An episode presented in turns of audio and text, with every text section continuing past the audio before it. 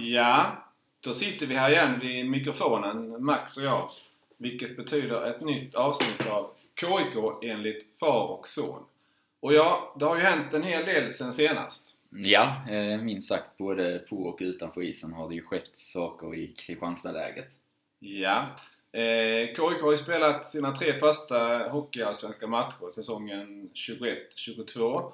Och jag, eh, fadern, åldermannen i, i sammanhanget, har bytt lite skepnad. Eh, tre raka KIK-förluster och eh, tråkighet utanför isen har satt sina spår. Eh, och eh, ja, det är väl lika bra att gå in på tråkigheterna med en gång. Ehm, jag eh, tänker på att imorgon när KIK för första gången då eh, på ett och, ett och ett halvt år när Björklöven kommer på besök kan ta in publik utan restriktioner.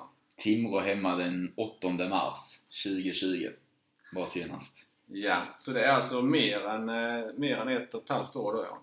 Och eh, ta in publik utan restriktioner ja. Då ser det ut att bli tystare än vanligt i Kristianstad ishall.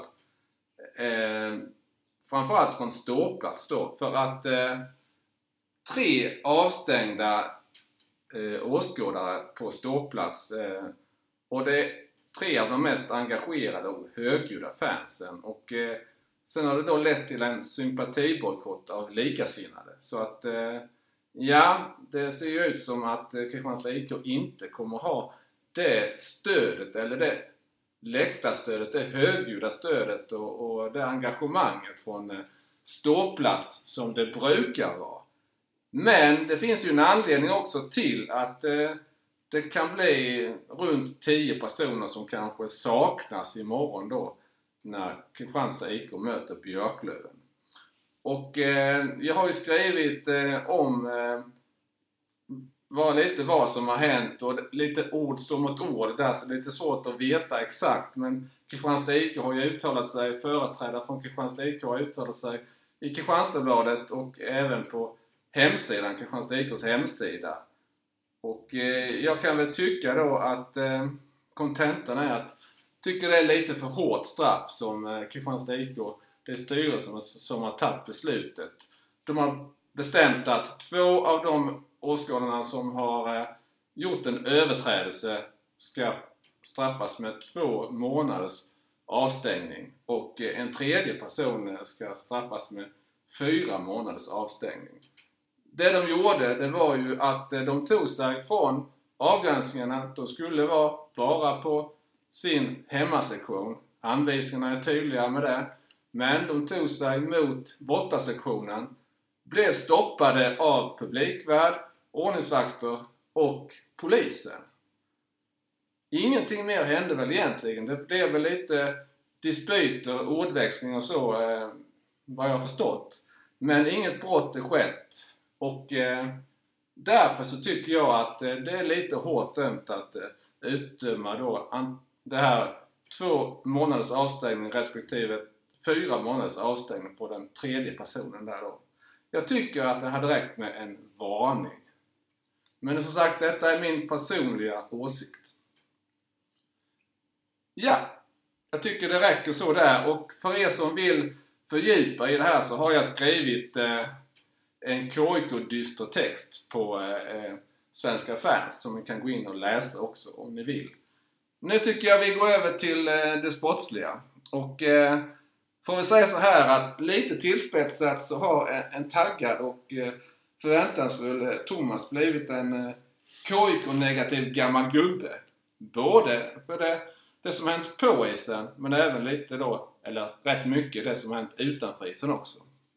Men som tur är så balanseras ju det upp av en mer KIK-positiv son ja, när det gäller det som händer på isen är du mer positiv Max?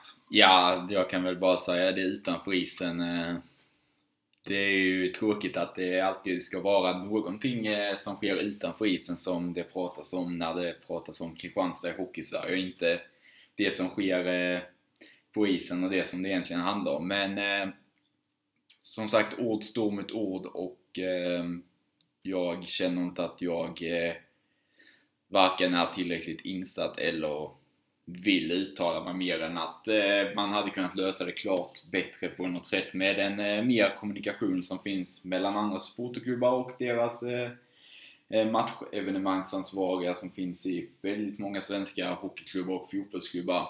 Vilket tyvärr ofta är ett fall som eh, saknas i Sverige. Där, eller i Kristianstad där det inte finns en kommunikation som är alltid gångbar mellan supportorganisation och eh, matchevenemangsansvariga.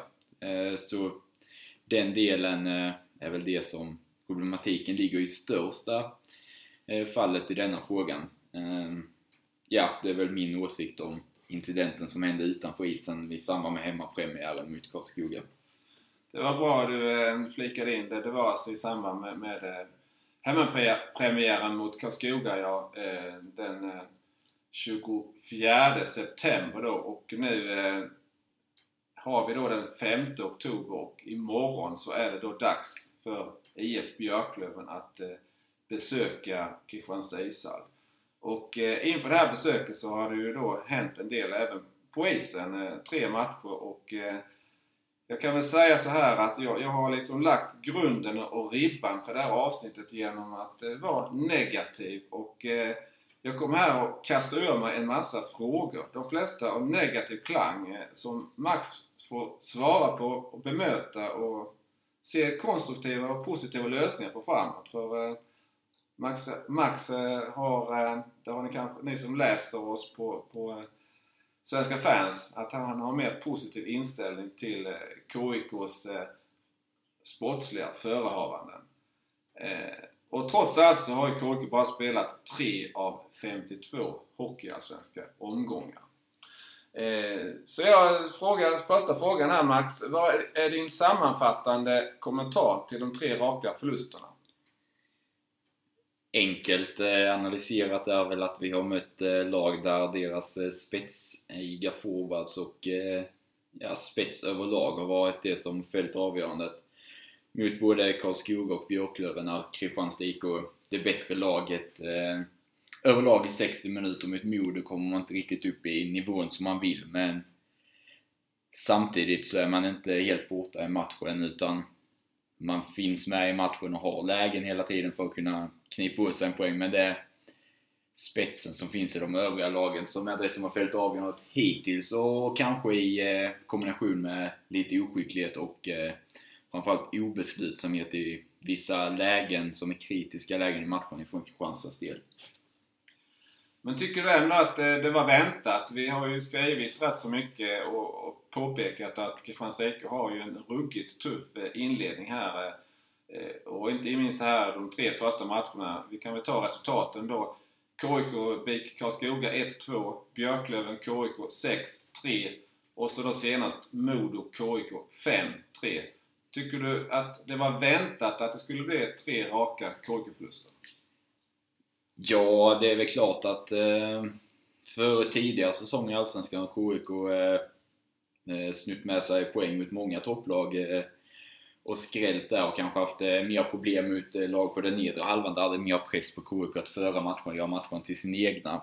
Eh, så att man har tre förluster, det är ju inte jätteförvånande men eh, samtidigt så gick in eh, förhoppningen om att man i alla fall skulle ha med sig någon poäng men jag har fått eh, bevis tillräckligt hittills för mig som eh, en farhåga du hade inför säsongen om KIKs spel kommer funka även mot de bättre lagen. Vi mötte sämre lag i, under försäsongen. Jag tycker att, som Mikael Gart var inne på när jag pratade med honom, att man har satt sitt spel och man har fått spela sitt spel med sämre lag tidigt under försäsongen. Det har förts över till att man faktiskt är ett väldigt bra spelande lag med pucken. Framförallt spelet utan puck finns fortfarande en hel del att jobba på. Men att KIK som lag och eh, hockeymässigt eh, står sig jäkligt bra i eh, konkurrens, konkurrensen med de lagen som har mött hittills. Så eh, de farhågorna om det spelmässiga är bortblåsta, men det mest primära och viktiga är ju det resultatmässiga och de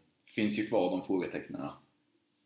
Ja, det får man väl säga. Och framförallt så går ju hockey, som så många andra boll och pucksporter, ut på att uh, göra mål. Och, Hur många fler pucksporter finns det än hockey? Ja, det finns nog bara en. Mm. Men jag vill liksom få in hockey med. Ja. det, är, det är mest bollsport annars, ja. Helt rätt. Eh, men, men eh, det går ju som sagt ut på att göra mål och det är ju där som är den stora, eh, största akilleshälen för Kristianstad IK så här långt. Men jag tycker alltså man har ju kommit till lägena i en högre grad än vad man gjorde förra året då man också förde matcherna och spelade bra ishockey i ganska långa perioder men en utveckling tycker jag man har sett eh, till denna säsong att man kommer till avslut i lägen där man vill ha avsluten i skottsektorn när man kommer till mer klara målchanser. Sju mål inte så många gjorda men man gör tre mål både borta med Björklöven och Modo. Och gör man tre mål på bortaplan så ska man faktiskt eh, i alla fall vinna någon av matcherna för ett snitt på tre mål på bortaplan är ganska högt så problematiken där har faktiskt varit försvarsspelet och målvaktsspelet mer än vad det varit eh, det offensiva. Ja, och eh, jag tänker nu gå in lite mer i detalj på anledningar, mer eller mindre stora och avgörande då, för, eh, till att det har blivit de här tre förlusterna. Och du nämnde ju här försvarsspelet och målvaktsspelet. Så att jag, vi börjar längst bak Max. KIK har ännu inte vunnit målvaktsmatchen. Nu tittar jag rent statistiskt här. Första matchen eh, Fredrik Dischow mot Lars Wolden. Eh, Dischow räddade 20 av 22 skott, 90,91% i räddning. Eh, Wolden 36 av 37, alltså hela 97,30 i räddningsprocent. Nästa match eh, mot Björklöven. Klas Endre räddade 24 av 27 skott, 88-89% i, i räddningsprocent. Och eh, Olof Lindbom 23 av 29 skott som han räddade. 79,31%. Och senast då eh, mot Modo, Isak Wallin räddade 26 av 29 skott, 89,66%. Fredrik Dischow räddade 32 av 36. Och där står det fel i statistiken som jag såg för 5-3 kom ju i tom kasse så han eh, släppte ju bara in fyra mål när han själv stod i, i kassen då. Så han får en räddningsprocent på 88,89. Så det är ju snarlikt med Isak Wallin som då har 89,66.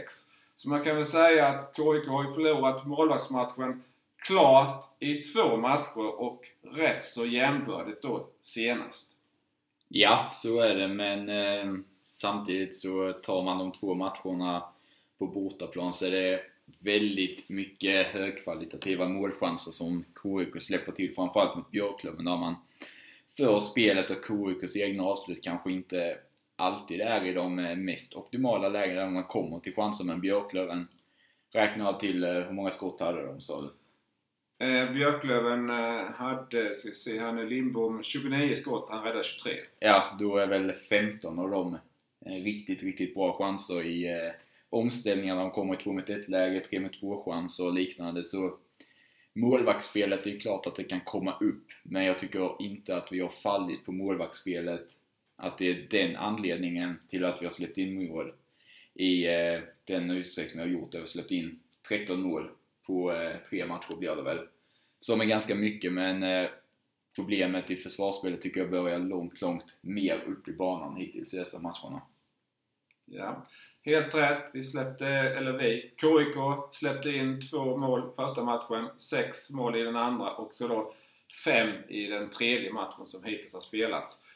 Eh, hur tycker du då att Mikael Gart, Peter Johansson och Joel Gistedt ska gå vidare på målvaktssidan, Max?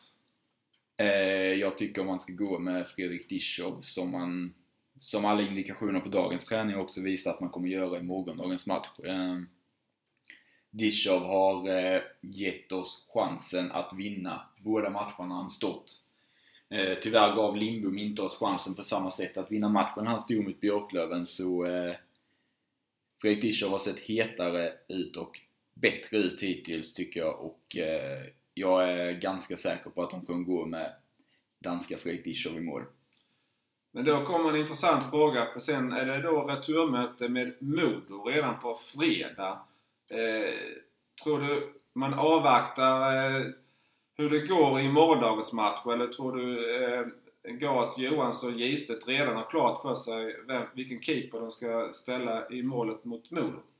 Eh, nu tror jag att det är Discher som står imorgon, men den målvakten som står imorgon kommer att avgöra vem som står på fredag. Om han vinner matchen och gör en bra match så är jag ganska säker på att den också kommer stå i fredagsmatchen och då lutar jag åt att det är som kommer göra det eftersom att det mesta talar för att han står imorgon. Så eh, Dishov har chansen att spela till sig eh, fredagsmatchen också om han gör en bra prestation imorgon mot Björklöven.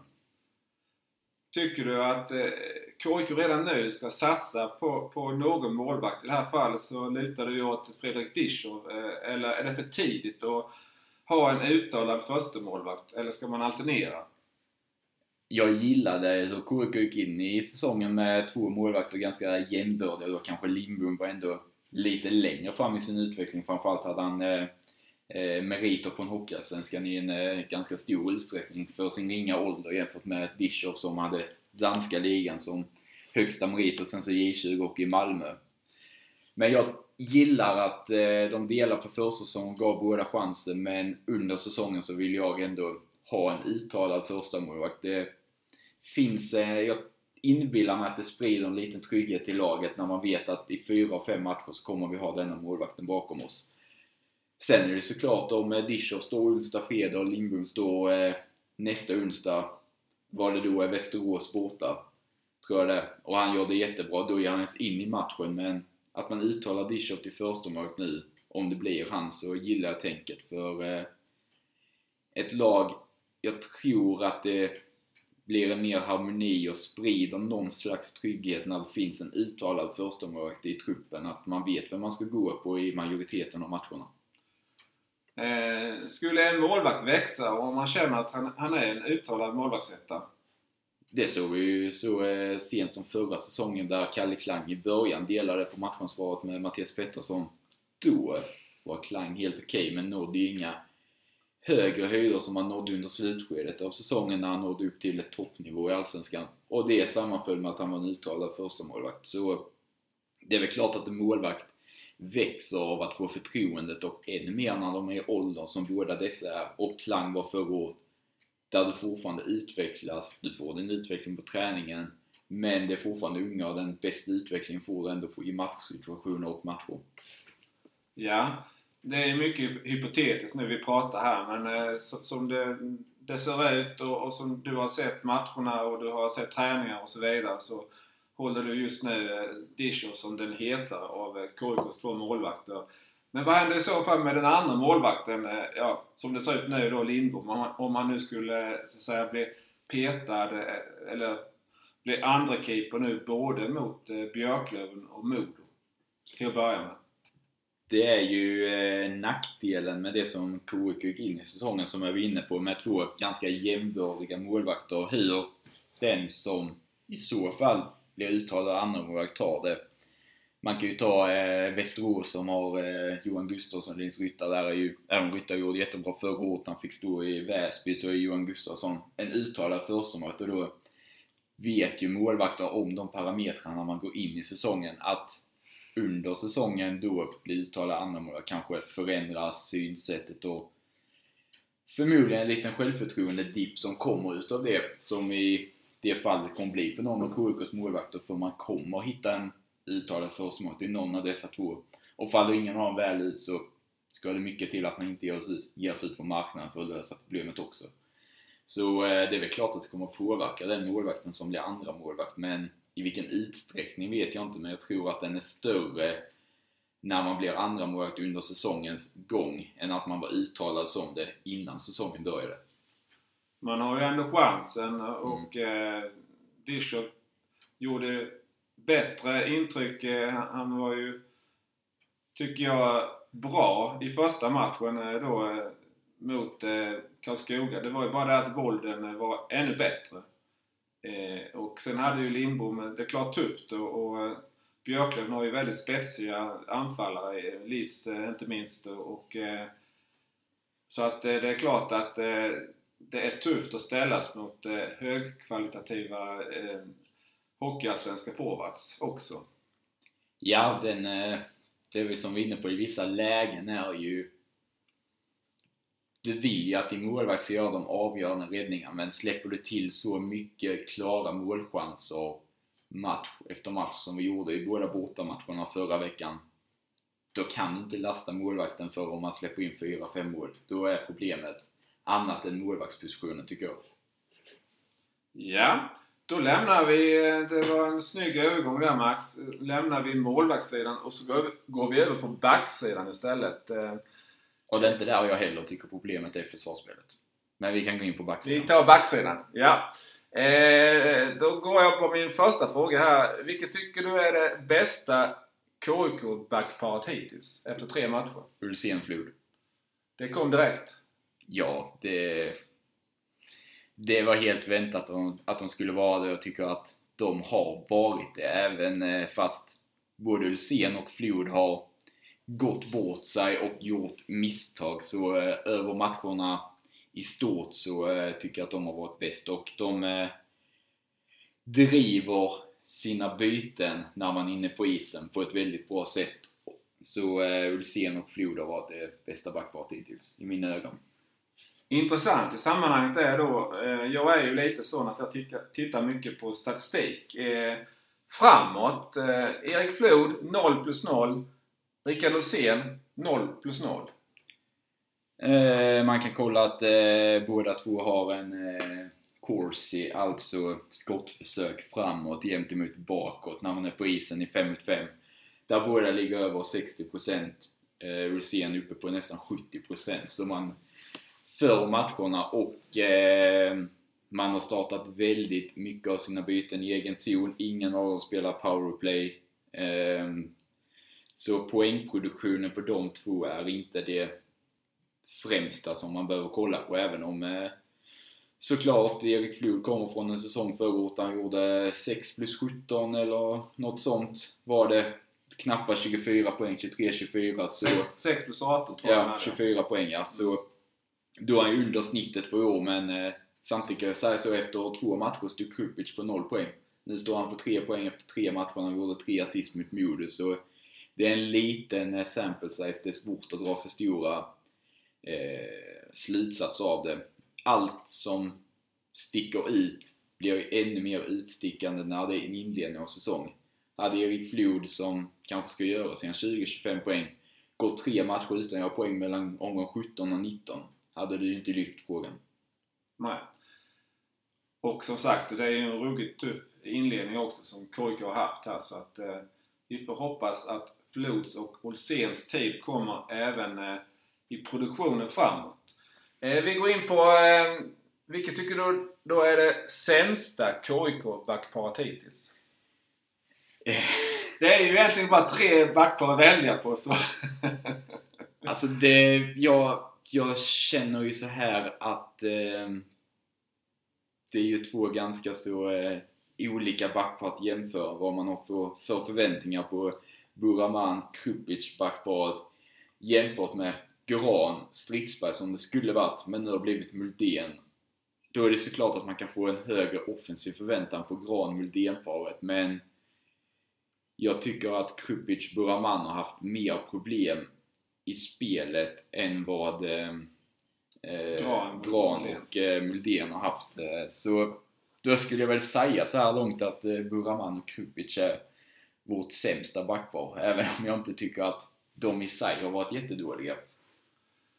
Nej, men är det, vi har ju berört den här problemati- problematiken tidigare med att det är två rätt så offensivt eh, inriktade backar. Tror du, har det, är det en förklaring till att, och sen att vi har mött, eller KIK har mött väldigt tufft motstånd, att du ser att eh, det, de har inte fått ut eh, det spelet, den potentialen de har. Alltså de har klart en hög potential framåt men eh, de har kanske inte, eller de har inte enligt mig en lika hög potential bakåt. Där, där det säkerhetsrisk, inte minst på Krupic då. Nej, alltså jag känner mer att eh, säkerhetsrisken, så är det på slitet är ordet som kanske sammanfattar det hittills. Där man har gått i lägen som är 50-50 lägen och då vill jag ju inte att en back ska kliva. Till exempel om du pinchar ner eller stöter på en puck, att där de stött i lägen där det är 50-50 och blir du då överspelad så har du jätteytor bakom dig. Och det är de lägena som jag tycker att eh, både Buraman och Krupic har gått bort sig lite för många gånger hittills. Eh, men sen så det vi var inne på med hur man spelar sig ur egen zon så tycker jag båda de två väldigt, väldigt ofta eh, kommer ur egen zon. Man spelar sig inte fast i egen zon utan du får flyt i anfallsspelet och de har kommit bort från spelet i egen zon i väldigt hög utsträckning hittills på grund av deras spelskicklighet. Så eh, problematiken som du nämnde med spelet i egen zon tycker jag man inte har sett så ofta med dem eh, hittills på grund av att man inte har hamnat i situationerna jätteofta. Man startar sina anfall, majoriteten av dem kommer man in när det är offensiv zon. Och när man väl hamnar i egen zon så har man faktiskt lyckats sig spela ur eh, situationerna på ett bra sätt och lämna sin egna zon. Så det är mer i bedömningar där man ska kliva eller backa av och snabbt fatta, fatta sitt beslut som det har varit lite mer eh, problem i det backparet även om jag tycker de också varit ganska bra. Sen har jag ju på näthinnan eh, ett mål mot Björklöven där, jag tror det var Björklövens tredje mål. Där Krupic, eh, han var allt för, för tafatt i, i en närkamp vid kortplanket bakom målet och det blev upprinnelsen till ett Björklöven-mål. Liksom han, inte, han får inte släppa Björklöven-anfallaren så, så pass lättvindigt där i det läget. Ja, det är ju det. De Får du ett långt anfall som det var ett, inte jättelångt anfall men varit nedtryckt i 10-15 sekunder. Då gäller det att du får stopp i spelet, att du får stopp på dina forwards nere i ditt egna sarghörn eller var det än är på banan, att du får stopp i spelet. Och det är väl där de har sitt problem, det backparet och det kommer vi inte komma ifrån när de spelar tillsammans och det kommer vi inte komma ifrån om vi sätter Krupic eh, tillsammans med en defensivt utpräglad för Krupic kommer ändå hamna i sina kamper mot sin spelare och kan han inte sätta stopp för sin man situation så kvittar de om han har Rickard Rosén med sig. Chanserna kommer ändå uppstå. OK. Eh, hur eh, vill du då se eh, KIKs backpar imorgon mot eh, Björklöven? Eh, samma som det har varit. Det var kort och koncist. Ja.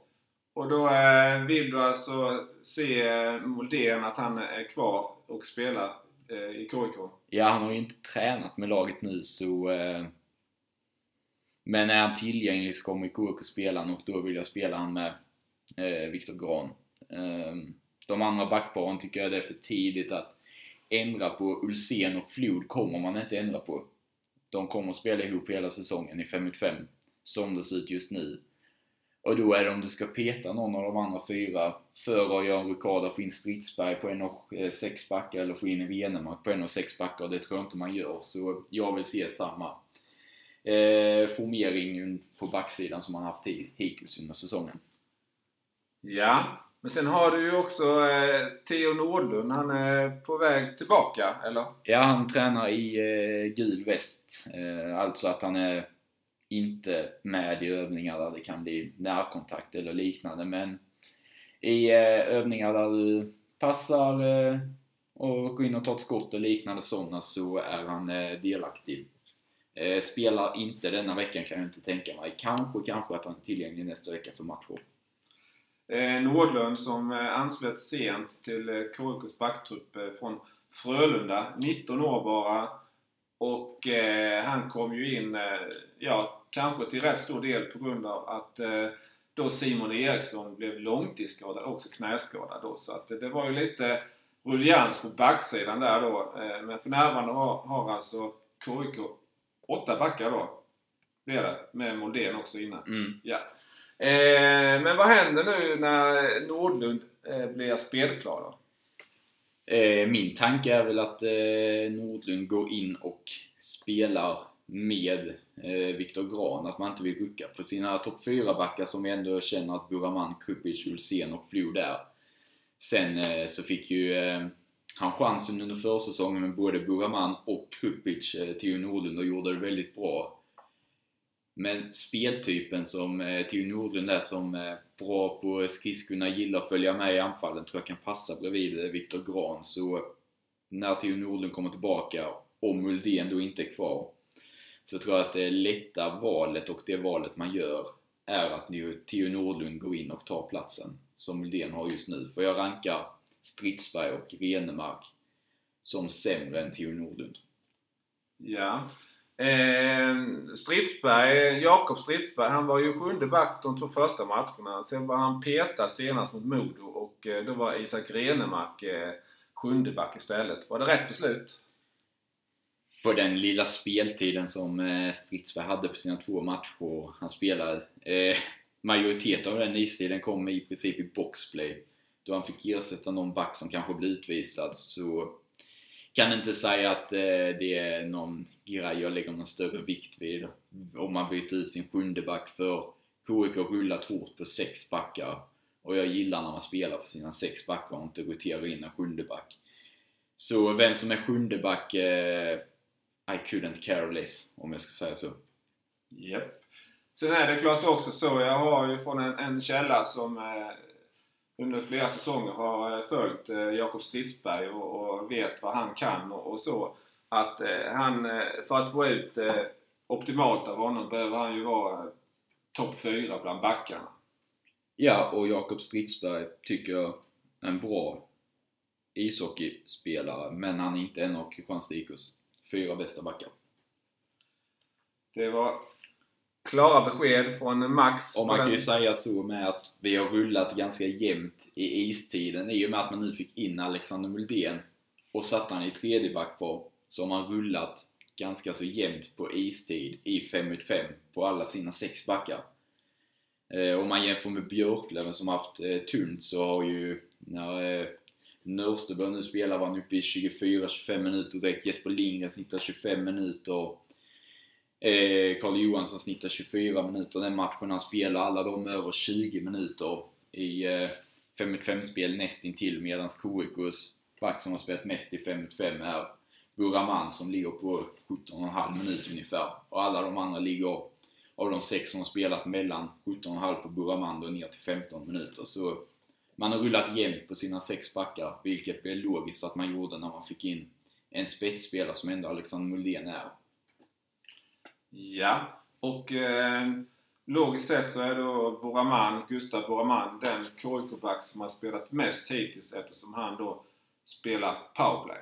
Och även boxplay. Ja, man har ju rullat på alla sina sex backar i boxplay. Eh, även om Hussein Flod tar varannat byte och de andra tar, vad blir det, var fjärde? Ja, matematiken åker jag inte med. Men eh, ja, Buraman och Kupic spelar i eh, Muldén också i powerplay, men Buraman spelar i första powerplay som har fått ungefär eh, en och en halv minut snitt per powerplay som har spelat och då sticker hans istid iväg lite mer jämfört med de andra.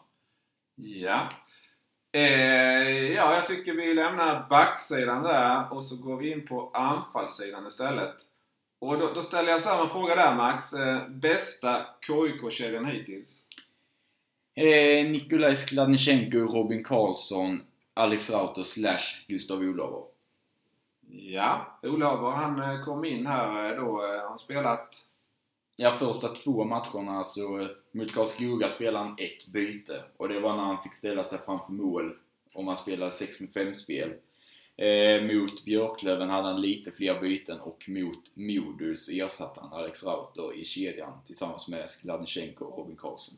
Och du gav Olav bra betyg eh, också efter mötet med Modo. Ja, jag tycker Olav tog typ först och använde sin storlek och fysik på ett sätt som jag ibland har saknat i hans spel när jag sett honom i Tingsryd och Modo. Så, eh, nej, men han utnyttjade att han är stor, han har teknik och han täckte inte bara puck eh, ute i ytterzonen utan tog sig faktiskt in i farliga Eh, lägen med hjälp utav eh, sin storlek och eh, styrka. Och i övrigt så tycker jag han eh, hängde med i tempot bra och eh, ja, Gustav Olof var väldigt bra i matchen mot Modo helt enkelt. Ja, och eh, enda bytet som då Olav gjorde mot, eh, i första matchen mot eh, BIK Karlskoga, det var ju då något som Nikolaj Skladnichenko gjorde 1-2 reduceringen 1,2 sekunder före slutsignalen. Eh, Skladnichenko har sedan gått mållös av båda matcherna, både mot Björklöven och Modo. Vad ger du för betyg till, enskilt betyg till Skladnichenko då? Kristianstads bästa spelare så långt. Det tycker du? Ja, utan tvekan faktiskt. Eh, jag var ju lite orolig för att eh, hur han skulle axla centerrollen. Med tanke han är center i eh, grunden men eh, spelar mycket under försäsongen som ytterforward. Men sen så när han paras ihop med Robin Karlsson, jag tycker att han kommer väldigt bra till användning i sin centerroll. Med sin skridskoåkning, hur han tar pucken genom mittzon och han är öppen och han vet var han ska vara på isen och är väldigt lätt att spela med. Och har kommit till lägen. Eh, driver spelet när han är på isen. Så Skladnysjenko har varit KIKs bästa spelare så här långt. Det är bara målen som fattas då, förutom då i första matchen.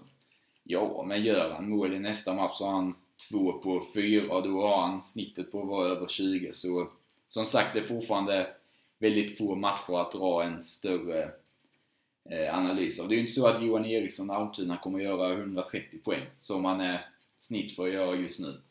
Nej, det är sant. Vi, vi glömmer, eller jag glömmer att eh, det bara är tre Hockeyallsvenska omgångar eh, in på den här säsongen och eh, det är alltså 49 omgångar kvar. Så att, eh, ja. Sämsta KIK-kedjan hittills då? Det svaret kommer inte lika snabbt. Eh, Linus Pettersson, Kristoff Kontus och Kevin Wenström. Jag trodde faktiskt att du skulle säga första kedjan med Trevor Kik, Dennis Svensson och Devin Sidorf. Men det kanske kommer på nästa när jag frågar efter den största besvikelse KIK-kedjan hittills. Men eh, okej, okay, vi kör sämsta KIK-kedjan först. Nej, jag kan faktiskt säga att eh, jag har eh, den som största besvikelse med. Med Kontos, Linus och Kevin. Det har du? Ja, okay. alltså jag gillar ändå hur första formationen har spelat i 5-5. Eh, man har dominerat sina byten, man har dominerat i stora delarna varit på isen. Allihopa har en eh, Corsi som är upp, eh, två av dem, eh, eller en av dem över 70%. Trevor Sheek som är på 73%, de andra två på 66-67%. Så produktionen kanske uteblivit, men jag tycker att den kedjan visat fina intentioner och mönster. Eh, Linus, Kevin och eh, Kontos tycker jag inte har sett lika bra ut. De har gått bort sig i spelet utan puck och klivit på i fel lägen. Alla tre gått bort sig i forecheckingen. Hamnat alla tre bakom puck väldigt ofta. Och i anfallszon så är det väldigt, väldigt mycket utsida. Man har inte kommit in i lägena där man vill komma för att skapa chanser. Och lite över, överkonstruktivt nästan i många fall. Så jag eh, kräver mer av den kedjan. Och nu ska vi nämna att Kevin Wenström eh, klev av skadad igår på gårdagens träning och Alex Rauter ersätter just nu i den eh, kedjan tillsammans med Kontus och Linus Pettersson då. Eh, har, har vi någon uppdatering kring Wenström? Hur pass allvarlig skadan är? Det... Vad han själv sa så är det nacken, sträckt nacke eller vad han sa. Om man nu kan sträcka nacken. Jag vet inte riktigt. Jag är ingen expert på det. Men Förmodligen spelar han ju inte imorgon. Eh, bara min eh, amatörmässiga läkaranalys av vad jag hört och sett. Ja, Nacke ska man ju vara väldigt försiktig med så att eh, vi, vi, vi hoppas verkligen att det inte är något allvarlig skada för Kevin Wenström eh, och att eh, du snarast är tillbaka igen. Men, men Kevin, hälsan är alltid viktigast. Eh, ja, jag kanske ska säga här Alltså sämsta KIK-källan hittills, det var ju lite, lite eh, kraftigt där och kanske då utdöma Kik, Svensson, eh, Sidorf där. Men jag menar i förhållande till mina förväntningar. För jag, alltså, jag hade ju väldigt höga förväntningar på den eh, formationen och eh, jag måste säga att jag har blivit besviken. Inte minst då på Devin Sidorf eh, som var så bra under försäsongen. Och nu har han då gjort eh, noll mål en assist eh, och eh, det han har utmärkt sig mest på det är ju egentligen eh, att han har suttit tre gånger i utvisningsbåset så här långt. Och, Men då ligger han i lä. Ja, jag tänkte säga det att, och då ligger han ändå i lä jämfört med, med sin transatlantiske kompis Sheik som, som då har 1 plus 1. Men samtidigt då har suttit sju gånger hittills i, i utvisningsbåset. Varav fyra utvisningar alltså tagna i offensiv zon. Lite förmildrande i sammanhanget är ju då att eh, två av eh, de här utvisningarna som han satt av i, i premiären mot eh, BIK Karlskoga. Då fick han med en BIK-kompis då till det andra utvisningsbåset. Ja, och man har ju hört att nivån från danska ligan, domarna kanske inte är så himla bra som vi har faktiskt bra domare i Sverige. Det ska vi vara tydliga med att konstatera att eh, eh, nivån att komma in i och anpassa sig till svenska domare och bedömningsnivån här kanske kan vara svår men samtidigt så är det som är konstigt tycker jag att under försäsongen så om jag räknar rätt när jag räknar upp det hade han två stycken två minuter och nu har han sju stycken på tre matcher var fem då är riktiga två minuter ska säga, där han inte fått med sig någon motståndare. Eh, så ja, kan det vara övertändning eh, nu när serien drar igång eller vad det är? Ingen aning, men eh, klart är i alla fall att eh, snitta 2,3 utvisningar per match inte är hållbart. Och det har Gart varit ute och sagt i tidningar och Kik har själv sagt det både till mig och i Kristianstadsbladet att eh, jag är mycket väl medveten om det och det är något jag måste skärpa till. Ja, då hoppas vi på eh, bättring från Sheiks sida och när han utmärker sig i, i morgondagens matchprotokoll att det är eh, som målskytt eller assistläggare. Eh, hur vill du då se KIK-kedjorna imorgon? Då får vi ju räkna bort vänstern där, så det kommer att bli någon form av förändring då Max? Förändringen som jag tror det blir och jag hoppas det blir är ju bara den som man måste göra då att Wenström om man inte är tillgänglig ska och att Alex Rauter kommer in där. Annars så kommer kedjan vara intakta. Eh, kanske att man byter på någon, men en kedja som man inte kommer att byta på hur vad som än händer just nu är ju den kedjan vi inte har berört ännu med eh, Herman Hansson, Melko Eriksson och Malte Sjögren. Som eh, ofta spelar en otacksam roll allihop. Att eh, likt Ulsén och Flug får börja väldigt ofta i egen zon, men man flyttar upp spelet i anfallszon. Och den kedjan har varit väldigt, väldigt bra. Eh, kommit till lägen, skapat lägen, men de är inte här för att producera poäng, men har gjort det man ska hittills ändå.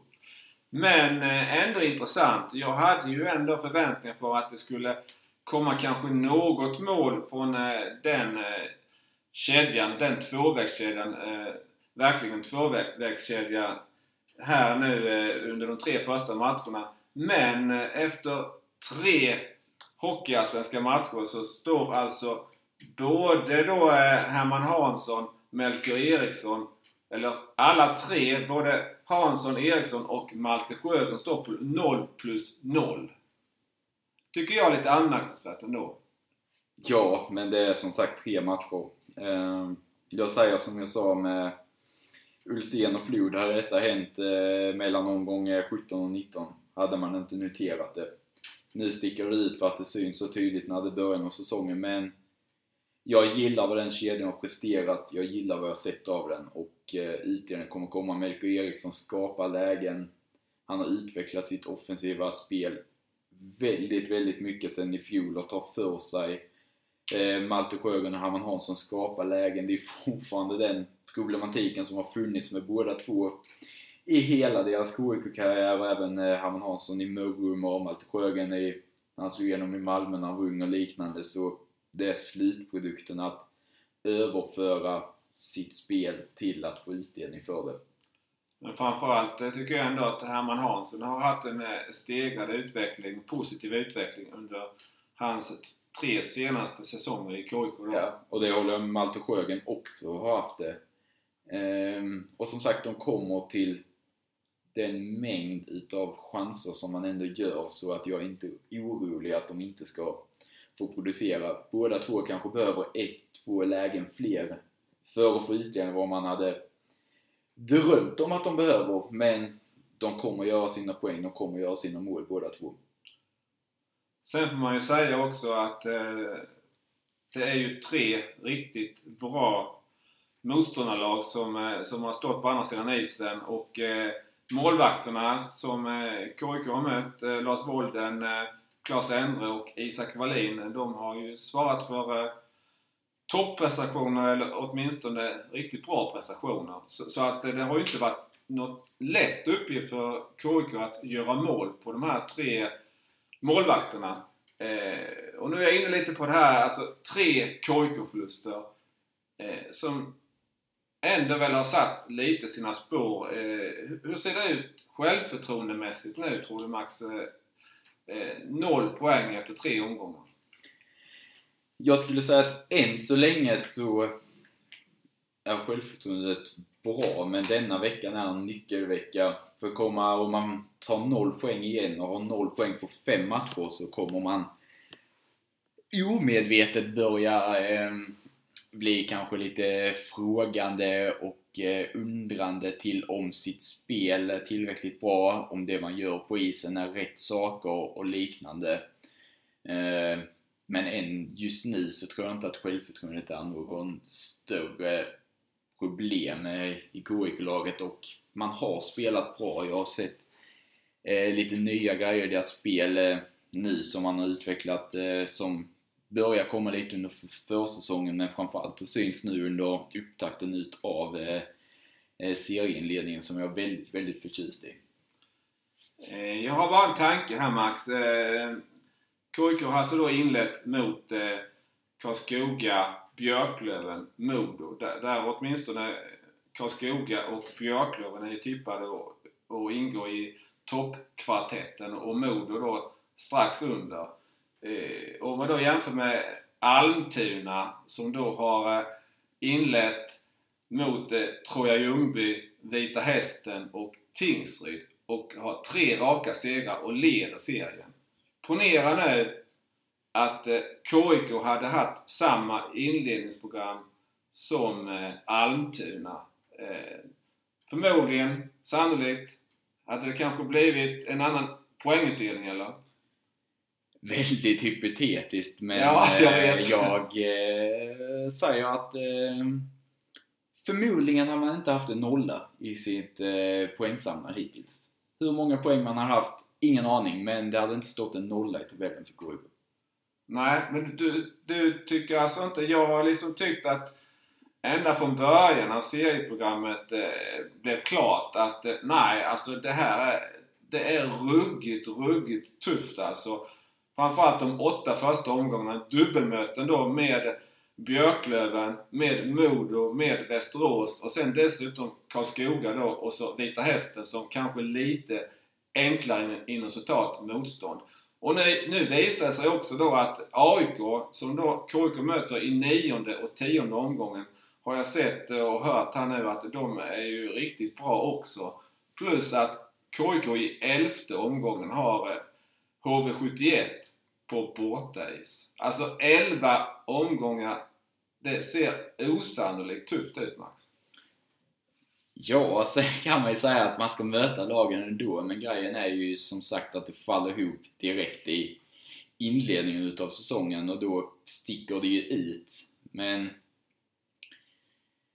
jag hade inte ofta det på mig att jag inte vet vad jag ska säga, men detta liksom spelschema är spelschema och poängen kommer komma, det är jag ganska säker på. Eh, det viktiga är bara att man fortsätter lita på sitt spel och spelar man så här över tid så kommer man vara ett bra Hockeyallsvenskt lag även i tabellen. Tror du fortfarande, du har inte har du börjat rubba lite på den här, du säger att KIK kommer topp 6? Nej. Jag är faktiskt mer benägen att och känner att jag har fler argument för det efter tre matcher, noll poäng än vad jag hade innan serien började. Hur konstigt den kan låta så eh, tycker jag det ser mer ut som det just nu än vad man kanske trodde och tyckte inför säsongen. Ja, och du har ju eh, argumenterat för, eh, pratat mycket om, om spel och målchanser och så vidare. Och eh, det, det, är ju som sagt då det här med målskyttet som, som har fallerat. Och men KIK har ju då ett antal eh, spelare som, eh, som skulle kunna då Sklanichenko har du sagt är KIKs bästa spelare hittills. Vi har Devin Sidorov som visar under försäsongen och, och han eh, visade i Alpligan förra säsongen 15 mål, 23 assist på 48 matcher. Att han har mycket hockey i sig och vi, vi såg som sagt under försäsongen. Så att eh, det är bara att hoppas eh, att eh, han eh, varvar upp. Det jag är lite betänksam för ändå Max, det är ju alltså Slår vi ihop då KIKs fyra transatlanter då, Trevor Sheek, Devin Sidorov, Christoph Kontos och Alex Rauter. Så har de tillsammans gjort två mål och två assist på, på tre matcher. Ja, det är såklart eh, under vad man förväntar sig, men eh, samtidigt så slår man ihop dem så har vi en spelare som gör point per game över det. Om man slår ihop alla tillsammans, vilket såklart är konstigt att göra, men det här liksom, som sagt, eh, tar man enskilt, Trevor Sheek har två poäng på tre matcher, vad blir det över en hel säsong? Det blir 34,66 poäng och gör han 34-35 poäng så gör Trevor Sheek en jäkligt bra säsong. Eh, så ännu inte att man ska dra några stora växlar av det. Det är alldeles för tidigt för att kolla i en poängliga och försöka dra slutsats av det. Men eh, Sidorovs målnolla. Nu försöker jag på alla sätt att hetsa Max här, märker ni. Sidorovs målnolla. Eh, har han noll mål efter, säg, åtta matcher, då kan du typ frågan just nu tycker jag den är helt irrelevant. Ja. Eh, jag vet inte om jag har egentligen så mycket mer och, och jag har verkligen försökt här och eh, Eh, se från den negativa sidan på, på KIK så här långt. Eh, men eh, Max, du har eh, verkligen försökt att se det positiva. Så vi har balanserat upp varandra rätt så bra. Men jag hade ju det med det negativa som om vi ska gå in på lite ännu mer spelmässiga detaljer så sa jag att försvarsspelet var inte målvakternas fel. Det var inte försvarsspelarna primärt deras fel utan vi kanske ska gå in på vad jag anser har varit där det har fallit i den delen hittills. Absolut. Ja, men då tycker jag att eh, man har ju fört matcherna och spelat ett offensivt spel eh, men emellanåt, mot Karlskoga var det inga problem, men både mot Modo och mot Björklöven så har våra tre forwards tagit en alldeles för djup position, ofta i anfallszon, både i spelet utan puck där man har klivit på och klivit ner alla tre bakom förlängd mållinje. Också i spelet med puck där man inte haft någon tredje gubbe högt som täckt upp. Och där har problemet hamnat till våra backar. Att vågar vi kliva ner på denna pucken? Vågar vi pincha ner och försöka förlänga anfallet? Hade de haft en center eller en forward som har täckt upp och tagit eh, ytan bakom, helt klart, då ska de kliva. Men nu har Ulsén klivit bort sig på ett mål. Flod har gjort det på något, Krupic har gjort det på något, Buraman. Alla våra backar har hamnat i situationer där man har varit osäker. Ska vi backa av eller ska vi stå kvar? De gångerna man har klivit på så har det blivit två mot ett och Björklöven gjorde två eller tre mål på det sättet. Modo gjorde två mål. När de har backat av så har det blivit så pass mycket ytor att man har backat av tidigt och motståndarspelare har kommit tre forwards, fått upp farten genom mittzon utan att bli attackerade och backchecken i KIK har varit alldeles för långt ifrån eh, de som driver pucken i motstånd så man har kommit in kontrollerat i anfallszon och skapat lägen i och med att backarna inte vågar ha sin avstånds, avståndskontroll när man vågar stå upp på forward så att man inte haft understödet. Och det är där jag tycker vi hittills har fallerat i att vi på isen inte hela tiden, eller ganska ofta har fallerat och inte sett ut som en femenhet. Utan det har varit tre forwards det har varit två backar och så har det varit ocean utav ytor för motståndaren att jobba på däremellan. Och eh, du som eh, kollar mycket fotboll, det är väl klart, försvinner mittfält och man kan spela igenom det, då är det livsfarligt. Det är samma i hockey.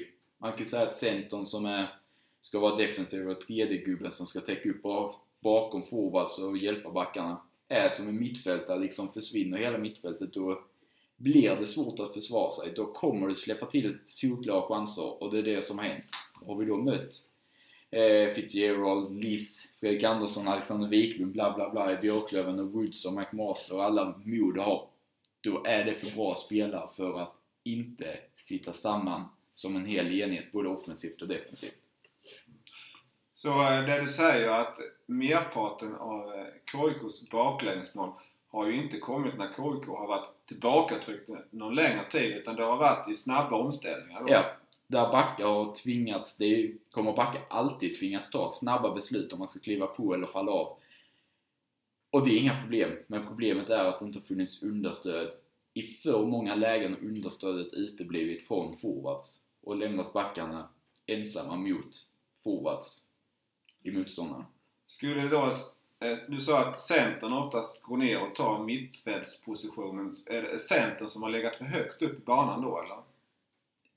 Centern är väl den man enkelt kan peka på, men eh, samtidigt så vill man ju spela ett rörligt anfallsspel. Man vill ha en... Eh, jobbar ju med att försöka hitta triangeln kanske, att eh, två forwards är där och så en i slottet. Då kan han från slottet ta sig kanske inte back faller ner. Och då så kan en forward kliva upp bakom liksom. Så det är ju inte enda centerns fel, det är ju den tredje gubben högt som ibland kan vara en ytterforward, ibland kan vara centern som måste vara där och finnas tillgänglig och vara understödet för backarna för att de ska kunna känna sig helt trygga och bekväma med att jag kan gå fram här och kliva ner på denna forward utan att bli överspelad för inga problem. Eh, om det är centern eller ytterforward, som sagt, det är skitsamma vem det är. Den som är tredje gubbe högt ska ha det ansvaret och han ska sköta det bättre än man gjort hittills. Det var ord och inga visor från eh, Max. Eh, är det någonting mer du känner att eh, vi behöver ta upp inför morgondagens fjärde hockeyallsvenska omgång där alltså Björklöven, topptippade Björklöven gästar Kristianstad isar? Ja, det, vi kan väl bara kolla som jag skrev i min text statistiskt. PDO som är där och slår ihop eh, räddningsprocent och skotteffektivitet i 5 mot 5. Där eh, alla lagen över en hel säsong brukar samlas runt 100%. Alltid något lag som sticker iväg uppåt och något som sticker iväg neråt. Men KIK eh, ligger på 91,85. Troja ligger sist på 88%. Och Björklövens är ju... Vet du vad de ligger på? Ja, vad skrev du? 113 eller? 113%. 94,81 i räddningsprocent. Kan vara hållbart i 5-5. Men då kan du räkna ut deras skotteffektivitet som ligger på 18,64. De gör mål på nästan till var femte skott. Så jag har ju grundat mycket av detta dels på vad jag sett och lite mer djupgående statistik, advanced stats. Och där eh, så ser KIK bra ut i alla former. Så det blir som jag skrev i texten intressant eh, liten eh, tuppfäktning imorgon om siffrorna jämnas ut. Om Björklöven kan bibehålla, om man ska vara så pass tillbakapressad och spela dåligt som de flesta Björklundssupportrar har sagt att man gjort i hittills de tre matcherna spelats om man ändå ska vinna.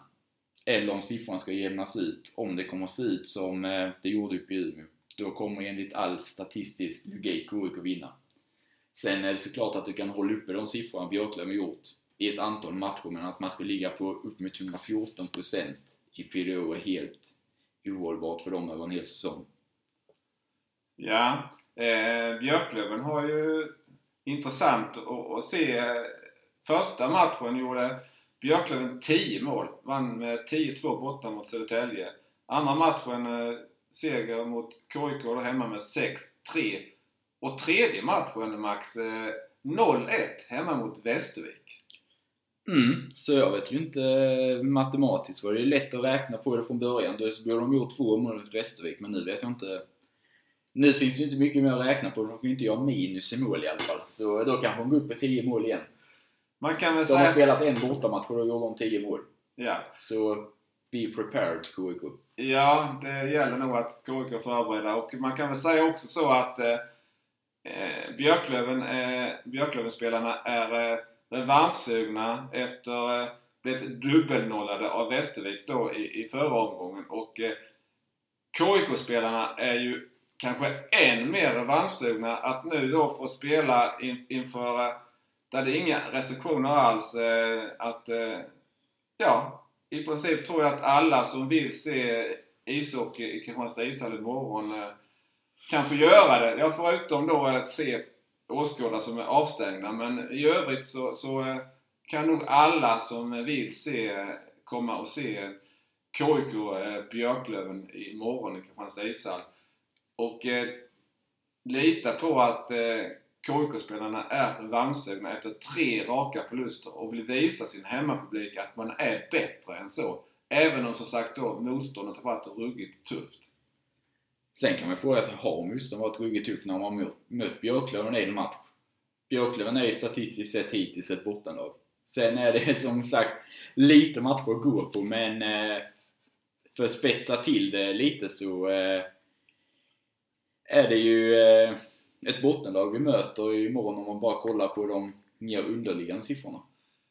Samtidigt så eh, Björklöven eh, eh, kanske inte det laget som kommer att eh, ta steget upp till SHL. Det, det är ju, de allra flesta tippar ju att HV71 eh, kommer att ta det steget. Eh, Micke Gård stack ut hakan lite där inför premiären mellan KIK och Karlskoga sa att det blir Karlskoga som, som tar den platsen. Men där tror vi lite att han hade en liten... Det gjorde jag också i och för sig. Sa att Karlskoga.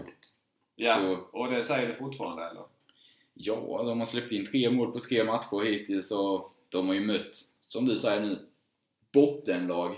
Tingsryd, KIK och Troja. Så eh, man ska ju inte dra för stora växlar av Karlskogas säsongsinledning men samtidigt kan man inte göra mer än att vinna sina matcher. Vilket de har gjort. Och KIK har inte vunnit sina matcher. Mm. Och eh, det är det läget vi har. Eh, att eh, lite prekärt eh, tabelläge för, för eh, Kristianstad IK. Men samtidigt så, så visar Max på mycket underliggande statistik här som, som talar för att eh, det kan bli en vändning i, imorgon då att eh, Kristianstad IK tar sina första hockeyallsvenska poäng eh, den här säsongen.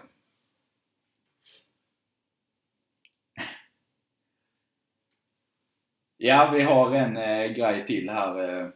Vi sa ju en negativ grej om KIKs eh, spel hittills, så kan vi ta en positiv. Tystnaden var att eh, pappa försökte läsa min handstil, men det gick eh, lite sisådär. Kan man minst sagt säga. Men ja, en positiv grej om eh, KIKs säsongstart spelmässigt är ju... Jag var inne på det att man har ett sätt som jag började se under försäsongen, men som jag ser ännu mer nu är spelet nerifrån. Att eh, med så spelskickliga backar som har, att man Spela långa passningar från egen zon. Ofta så skickar man upp, har man pucken på högersidan så spelar man ett V-spel nästan alltid där då en back kommer släpande bakom och så sticker en iväg på vänstersidan som brukar göra. Men då vänder Kurke tillbaka till högersidan där forward ofta står långt upp antingen på rödlinjen eller blålinjen och kan spela tillbaka den på en djupt kommande center eller en back som kommer i hög fart. Och så har man löst eh, zoningångarna på ett väldigt bra sätt tycker jag hittills och kunnat skapa tryck och lägen genom att man effektivt har kommit in i anfallszon. Där man dragit ut motståndare med långa passningar och nästan som ett bandylikt spel. Där man börjar om och spelar hem för att passa till någon som kommer i fart. Det har KIK använt i sin offensiv och då är det såklart, så man säga, ja men då står en stilla på blålinjen. Ja men det kommer ofta fyra som kommer i ganska så hög fart in i anfallszon och då har Skladnichenko kommit till sin rätta med pucktransporter.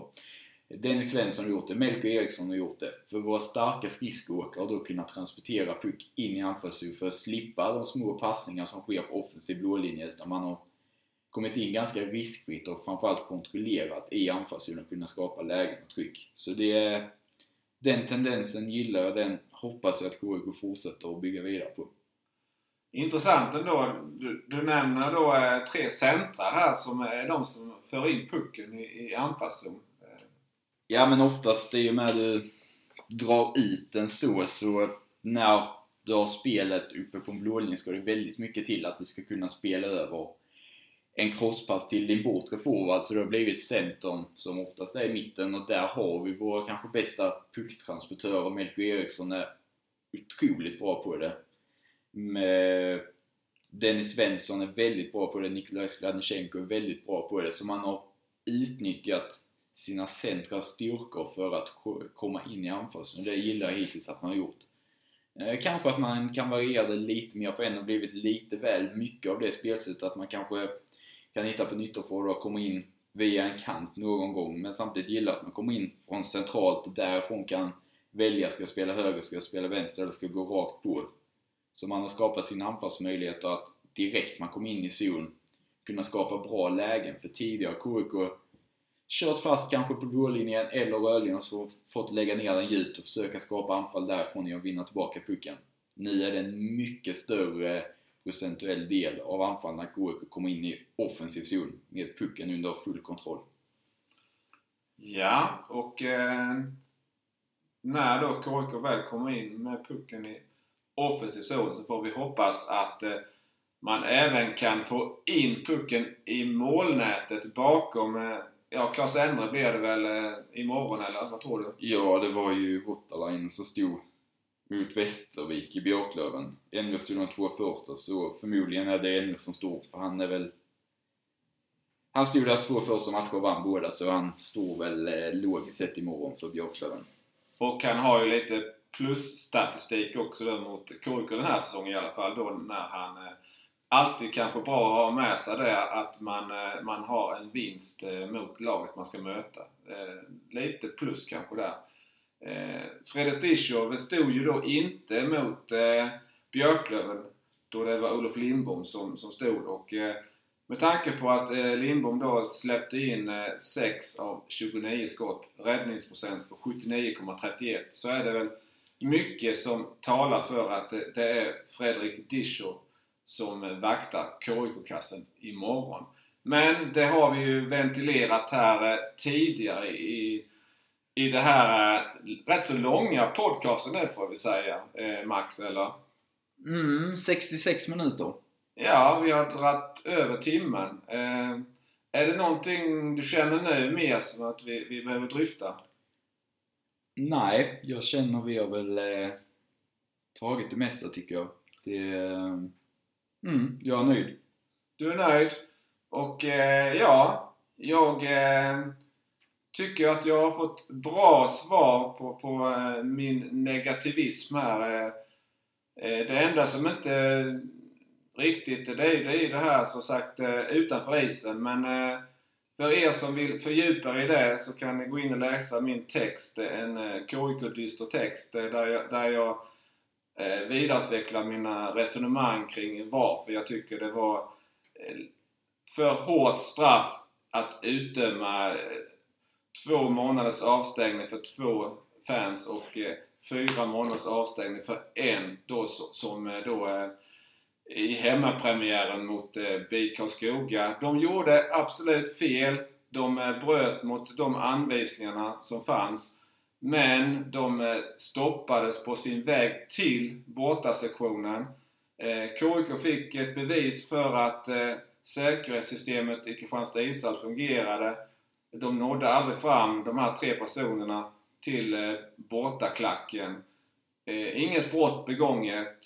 Eh, en, eh, han som då fick eh, fyra månaders avstängning, han, han eh, fördes av polis iväg från eh, ishallen men eh, blev eh, tämligen omgående släppt och eh, ärendet är nedlagt eh, från polisens sida.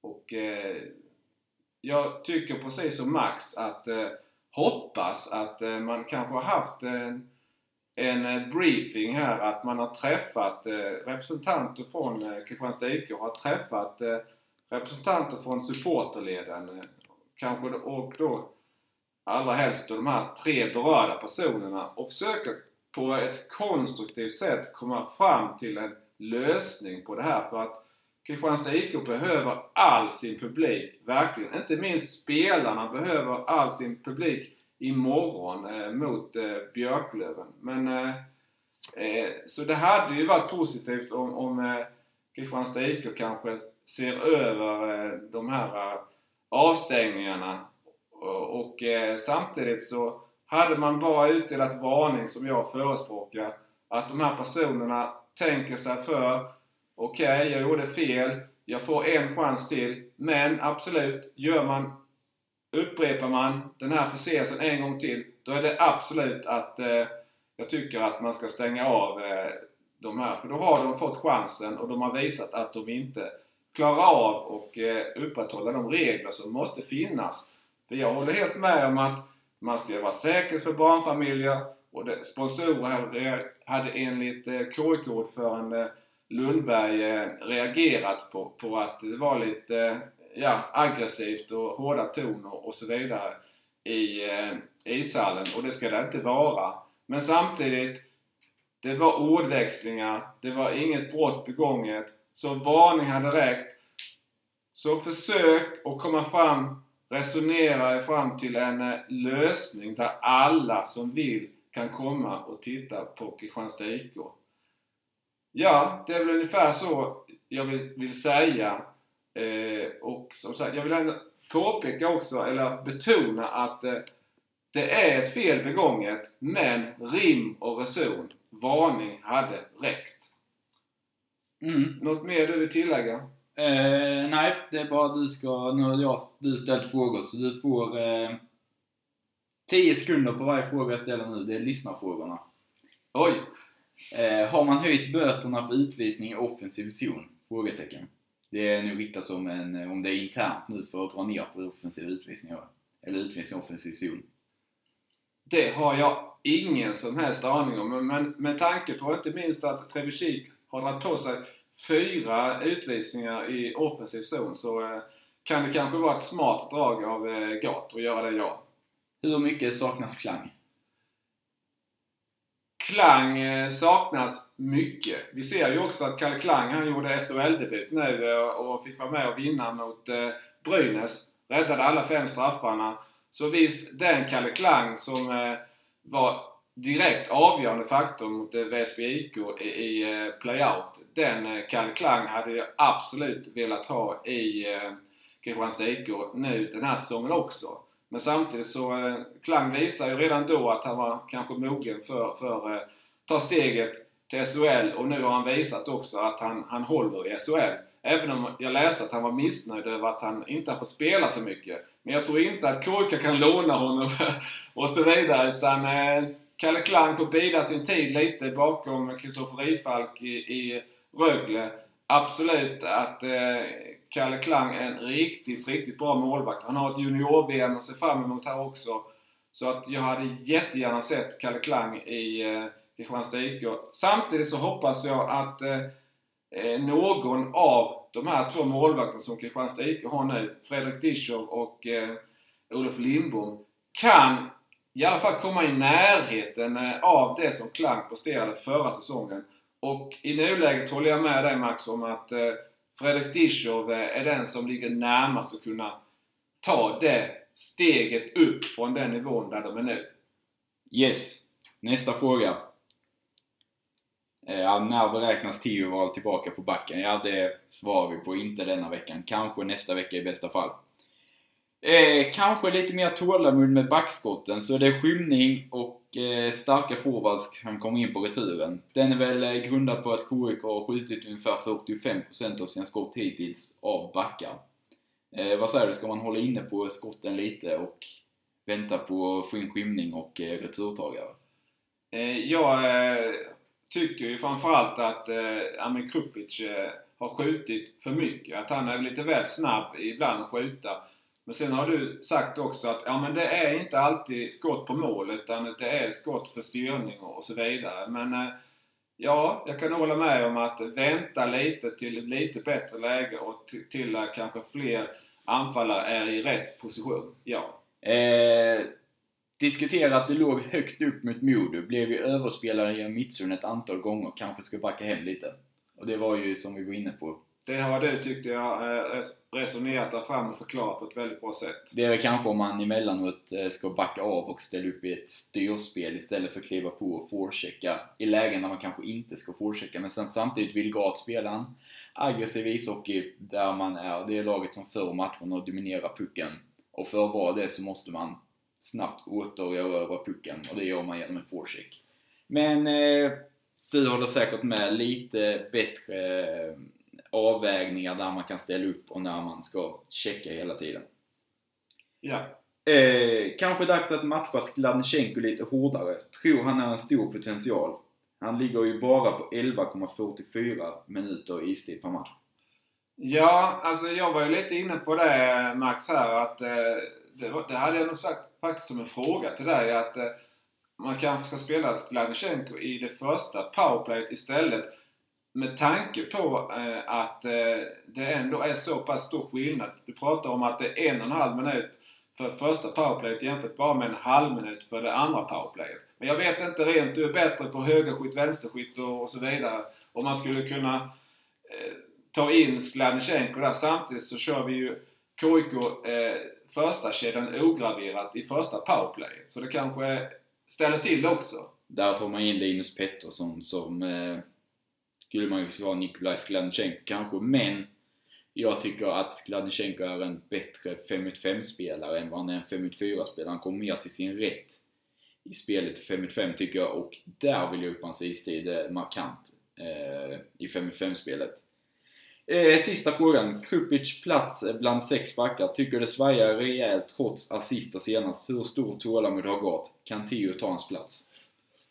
Ja, alltså jag, de som har läst vad jag har skrivit i mina texter och även när vi har pratat om här så har jag ju varit eh, kritisk till eh, Amin Krupic. Eh, jag vet om att han eh, säsongen 1920 gjorde han eh, 7 mål, 29 assist eh, för KIK och vann eh, KIKs interna poängliga klart. Men eh, jag tycker att eh, Amin Krupic eh, under försäsongen och även nu i inledningen av eh, HA-spelet inte alls har motsvarat eh, de förväntningar jag hade på honom. Inte kommit upp i den nivå som, som han hade 1920. Så att eh, Eh, ja, jag tycker att eh, han, han måste upp betänkligt. Eh, sen så är ju frågan också vem han ska spela ihop med. Nu spelar han ju med Boraman, Gustav Boraman, som då också är offensiv. Och om de, jag har ju också ställt frågan där eh, om eh, det är rätt att spela de två. Vi har diskuterat det mycket, du och jag Max. Men absolut eh, att eh, Amir Krupic eh, måste höja sig. Han måste göra mer poäng. Nu gjorde han tre poäng senast. Han leder faktiskt KIKs poängliga med det. Men, men han, han, har inte gjort något mål och han har orsakat en del baklängesmål. Bland, bland annat det mot Björklöven som jag sa där han, han var alltför snäll mot en Björklöven-spelare vid kortplanket. Mm.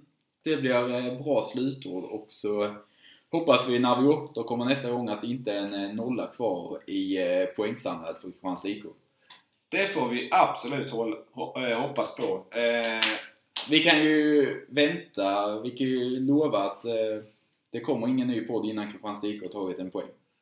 Ja, det kanske vi ska säga. Så, att, så får vi väl se hur, hur långt uppehållet blir. Men, Men tar de poäng imorgon så räkna inte med någon podd på torsdag. Nej, det, det, blir, det blir lite tajt. Det, det, får vi säga. Eh, det är ju match då eh, redan mot Modo på fredag. Ny hemmamatch. Och det, det är klart att eh, det, det, går ju knappast att spela mot Modo borta nu när vi har Björklöven, eller KIK har Björklöven hemma imorgon. Men, och det är ju lite det med spelschemat också. Ska bara nämna det då att jag, jag förstår att när eh, Kristianstad IK väl är på Norrlandsturné att man betar av både Björklöven och Modo. Men det jag reagerar mot det är ju att man då möter Björklöven hemma också och Modo hemma också. Och alltså då har dubbelmöten även med eh, Västerås och även då sen i, i, i AIK i omgång 9 och 10. Alltså KIK har ju bara mött hälften av lagen när man egentligen skulle kunna ha spelat eh, en fjärdedel och mött alla de övriga 13 lagen. Det tycker jag är snett. Men samtidigt så är det många olika parametrar man ska väga in. Men det är lite tufft också då att KIK har mött så pass många lag som är tippade, förväntade att ligga i toppen eh, eller strax därunder. Jämfört då med, jag tar exemplet med Almtuna då, som då har inlett med att spela mot Troja, Vita Hästen och Tingsryd som av i princip alla tippas vara på den nedre halvan i alla fall. Har du sett eh, Almtunas kommande spelprogram då? Nej, kanske nu, nu kanske de får lite tuffare då ja. De möter AIK, Mora, Södertälje, Södertälje, HV, Karlskoga, Västerås, AIK, Modo. Å andra sidan så har alltså Almtuna tagit 9 poäng nu, leder serien, har ett gott självförtroende. Det var det lite jag ville komma till. Hur pass mycket har det satt sig i huvudet på KIK-spelarna att man trots bra spel, trots bra spel, då har noll poäng fortfarande. För, för trots allt, liksom, du är... Du vill gärna vinna, du vill få med dig någonting av det här positiva spelet och så vidare. Men, men du har inte fått någonting egentligen. I poängväg i alla fall. Och det, hur pass mycket det då har sänkt eh, KIK-spelarens självförtroende. Eh, vi hoppas ju att förmågan, skickligheten eh, är densamma och att den ska vara på så pass hög nivå att KIK ska, som du säger, komma, kunna komma topp 6. Men det får vi se. Men absolut att KIK har tagit in på pappret bra spelare som kan göra mål och poäng. Som då eh, Nikolaj Skladnichenko som eh, Devin Sidorov, som Christoph Kontos, eh, för att nämna tre. Så att absolut att det finns potential, men en så pass dålig start rent poängmässigt. Hur pass mycket sätter det sig i huvudena? Almtuna har fått en bra start. De går in i bra självförtroende i den här, nu för dem, ruggigt tuffa eh, matchserien. Mm. Det kan man säga. Det är bra sammanfattat. Sen som sagt, eh, bra avslutning. Hade vi mött eh, Modo två gånger de fem första omgångarna förra året, hade du sagt jävlar vad tufft. Ja men Modo var inte så jävla bra så eh, vi får ha lite kyla och kolla om det var ett svårt spelschema han inledde med eller inte. Det ja. kan ju vara så att Björklöven och Modo inte är några topplag när vi sammanfattar säsongen. Ja, Mycket men... talar ju för det att Björklöven är i fall att Modo är ett sjua, sexa någonstans. Men förra året hade man sagt att Modo var topp tre och de kom 12 eller 11 eller de kom. Ja, så, de, de kämpade ju länge med ja. KIK i botten där. Eh, så tog de sig lite på slutet. Så stirra sig blind på eh, innan man vet att serien har satt sig, hur man har inlett. Eh, såklart man kollar på namnen och vad lagen har på pappret och lite annat men inga slutsatser dragna än.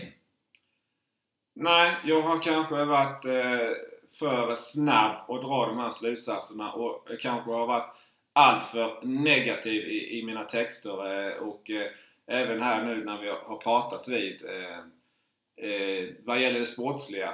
Sen så vidhåller jag det jag har sagt om det som eh, sker utanför isen. Men det har vi pratat om tillräckligt också. Så att eh, nu känner jag att det kanske är dags att runda av. Eller vad säger du Max? Ja, vi var ju på väg att runda av för 20 minuter. Ja. Så det kan vi väl göra. Med de orden så tackar vi för denna podcasten. Ja, vi tackar så mycket för att eh, ni har eh, lyssnat på oss och för att eh, ni vi ser att ni är så många som läser våra texter också. Jättekul och hoppas att ni har orkat hänga med hela den här, hela den här podcasten.